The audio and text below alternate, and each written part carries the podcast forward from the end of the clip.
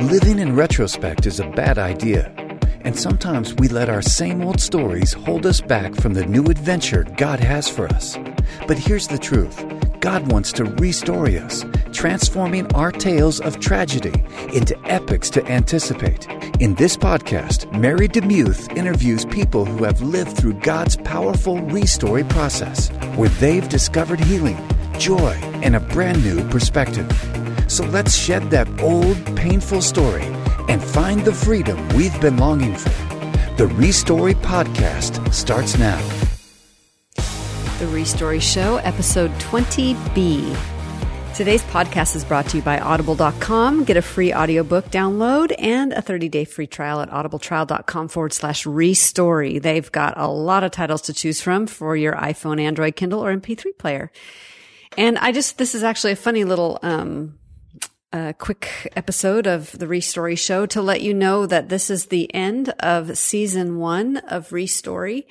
And uh, we will commence again in September, so be uh, on the lookout for that. Um, I've got some great people lined up already that I've already interviewed, and and I can tell you that these stories will be just as life-changing as Season one, and you will really enjoy hearing um, some unusual stories. So all that to say, thank you so much for listening to these first twenty or so episodes, and uh, maybe you can just listen to them over and over during the summer if you miss me.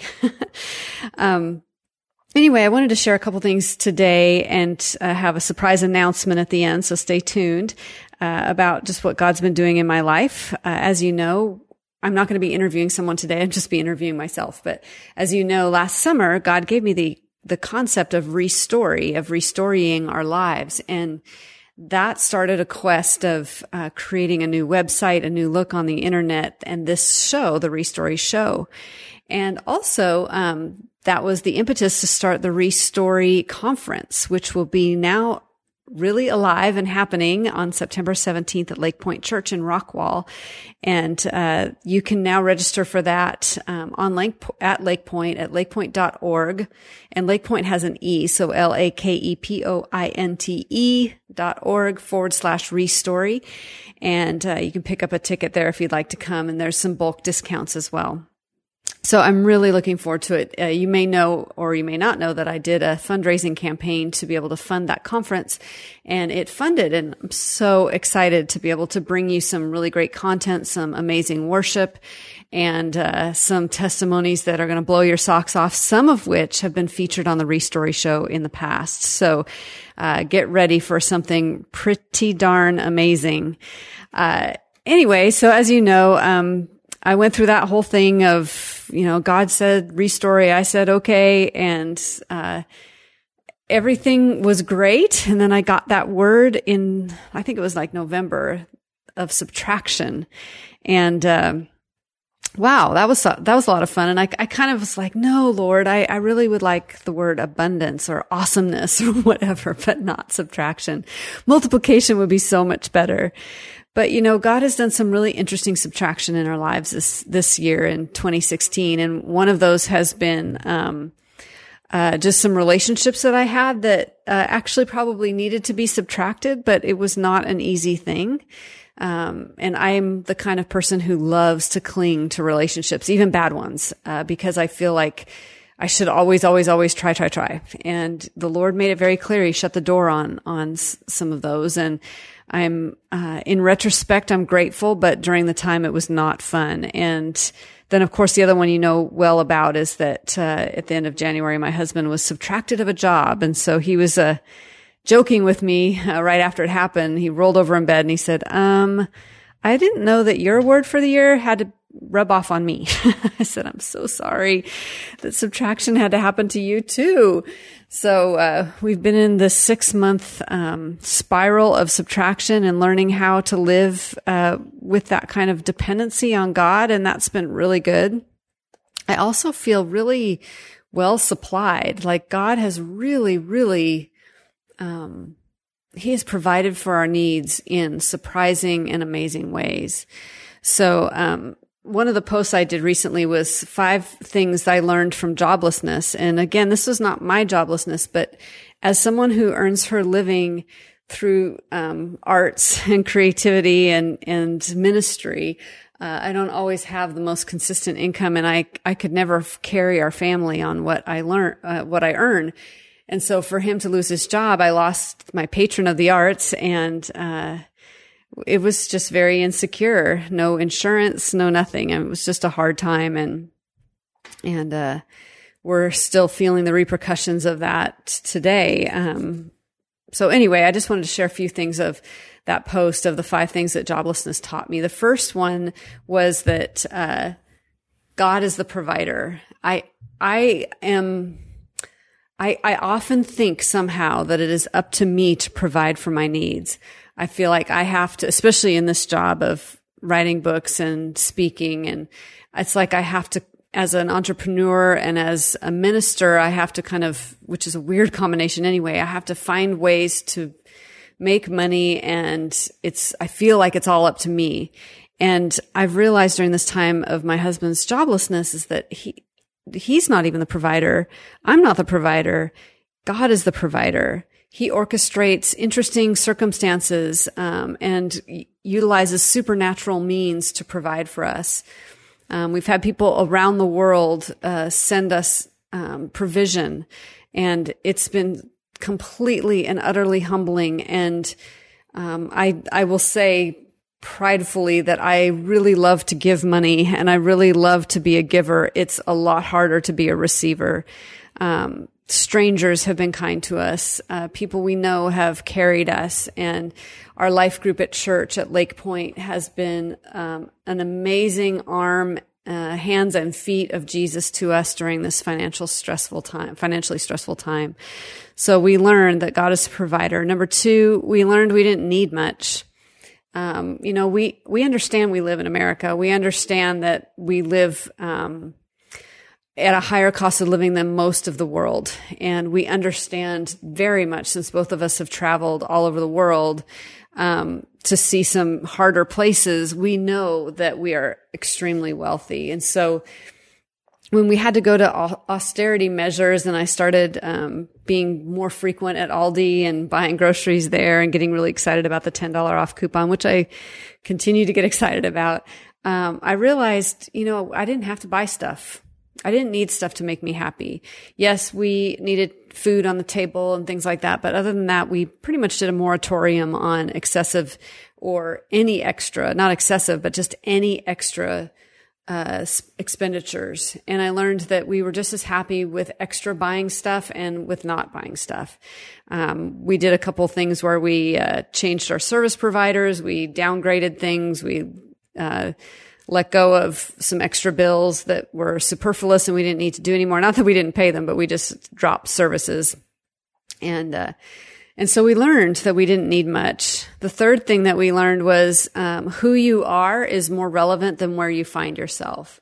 And, uh, I am more than a paycheck. My husband is more than the job that, uh, has defined him in the past. And who we are in the midst of trial, tribulation, stress, worry, fretting is more important than what we have or where we find ourselves. And so we determined to uh, be generous in this time where people were being generous to us. Um, and we also learned, you know, this was a very confusing time because we weren't sure the why of the job loss. And maybe we never will know, but it started us down a path of, does this mean we move? Does this mean we go into full-time ministry together? What does this mean for us as a couple? What does this mean for us as a family? And with all that um, insecurity, I had to remind myself that who I was in the midst of it and who God had made me to be and the trusting person that he wanted me to be was more important than the destination he was taking us to. I really worship at the idol of certainty. And so, um, when things were really uncertain, I had a very hard time finding joy. And that's just a confession to you today. Number four, humbleness equals great gain. Um, I alluded to this earlier, to be financially struggling, to not be able to do the things that you used to do, um, and and just to be in a place of want was very humbling. But on the other hand, I think it's taught me to be more generous. It's taught me the joy of giving even more. because I, as a recipient of people who've been so cautious, uh, beautiful to us, um, I realize it brought them a lot of joy to do that. And it also truly provided for what we needed and what we even sometimes wanted. And so, wow, um, God was just so gracious. And I realize it's not up to me. And I have been humbled in knowing that in just a moment, your life can change. In a moment, someone could lose a job. In a moment, you could lose your health. In a moment, there could be an accident. In a moment, someone could walk away from you and devastate you. In a moment. And the key is, am I humbly dependent on the Lord for everything? And I wish I could say that I'm that way one hundred percent of the time, but I'm not. And um a lot of that I was shown during these past six months. So this, these past six months of subtraction have been, um, number five, a hidden blessing.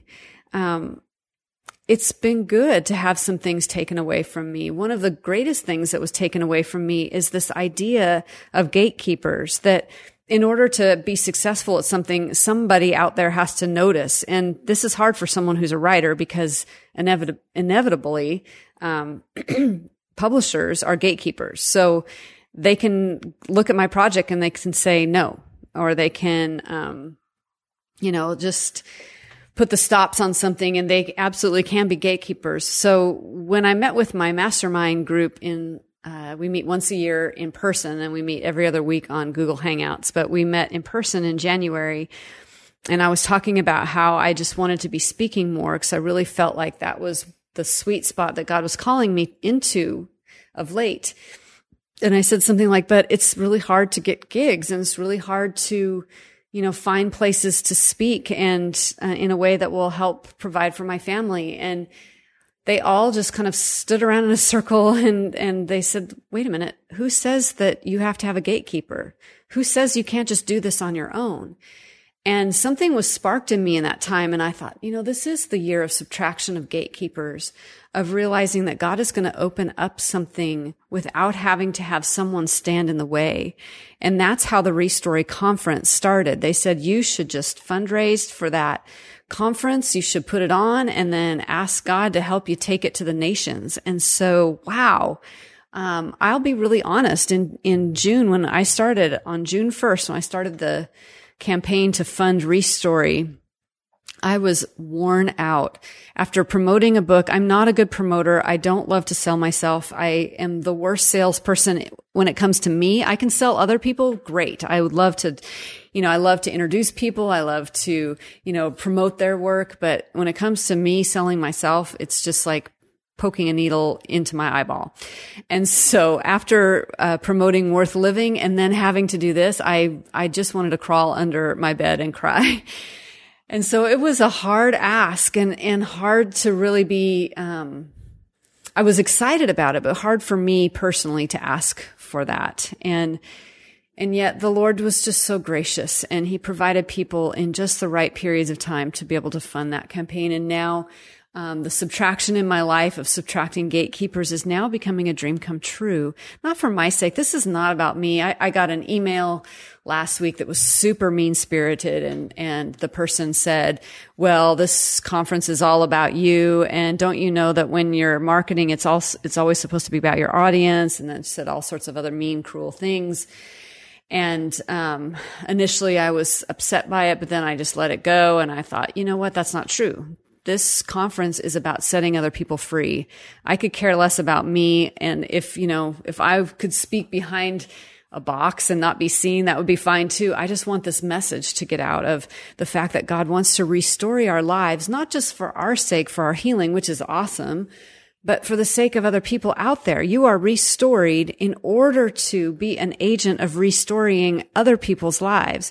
And of course, God is the great storyteller and he's the one that does it. But Um, I just think the kingdom of God is, is, um, in this place where, um, we need to be ready to go and tell our stories to a dying world. And we need to no longer feel disqualified by our stories, but that our stories where they're the most broken is the place where we are going to minister in the greatest capacity. And so that's the heart of the Restory Conference is, is really this, um, this setting you free with a so what? Why are you set free? Why has, you know, why has God done all these amazing things in your life? Well, it's so that you can go out into this world and be salt and light and the light of Jesus in a dark place. And you can minister to the people um, that struggle with some similar things. And, and it's just an amazing thing. So anyway, all that to say, uh, Restory Conference is not about me. It is about you and your needs and your need to get pers- gain perspective on what your story means in the greater kingdom of God. If the enemy can get you to think that you have no um, importance, and if he can think that you have make you think that your story doesn't matter, then he's going to effectively shut off a valve of amazing living water that need, desperately needs to be out there with a thirsty world. That was really awkwardly put, but I hope you know what I mean. You are the only you in your circle. You are the only you that has your story. You are the only you that has the relationships that you have. And therefore, because you are the only you, the enemy is going to do anything he can to subtract from you, to detract from you, to discourage you from sharing that story. And so the Restory Conference is, as I said, is not just about your healing. It's about you being set free to do the kind of ministry that is going to change the world. So those are the five things that we've learned. And uh, I haven't announced this publicly yet, but the good news is that my husband got a job today. So I'm recording this um last Wednesday. So you're getting um the information fresh. Uh and we are so happy and so grateful and so excited. And I'm a little bit afraid to announce this um publicly because his last job interviews, he had six of them, two of which involved a flight, and then it didn't end up happening in the end. But he did sign a piece of paper today, and he'll be working in the medical field again and doing some traveling. But it's a good job. It will provide, and we are utterly grateful. So I just want to thank all of you who have been praying for our family during this time, and I'm just so thankful. I want to thank the Lord publicly, too, just for all the ways he brought us through and how he gave me so much more empathy for people who are struggling financially or struggling with jobs and, and things like that. So I'm just so grateful. I'm so thankful to announce that he has a job. And um, I wanted to end this uh, season of uh, Restory number one, season number one, was something amazing like that, because God really brought something about it. It was a, it was a long journey, but we're grateful. And um, anyway, I just want to share that with you so that you see that God does answer prayer. And, and that doesn't mean that if you're still struggling and you're not seeing the answer to prayer that he's not ever going to answer. I thought about that a lot. Like, there's times where God doesn't answer prayer, or he doesn't answer it in the way you want him to, or the way you prescribe to him. And I've had to get to that place where I said, okay, God, you are on the throne despite how I feel, despite whether you answer the prayer the way I want you to or not. And, and that brought in kind of a deeper connection with him. So anyway, um, I'm just grateful for you. And, Uh, I'll, of course, I'll end this with prayer, and I hope you don't mind if I pray for you today.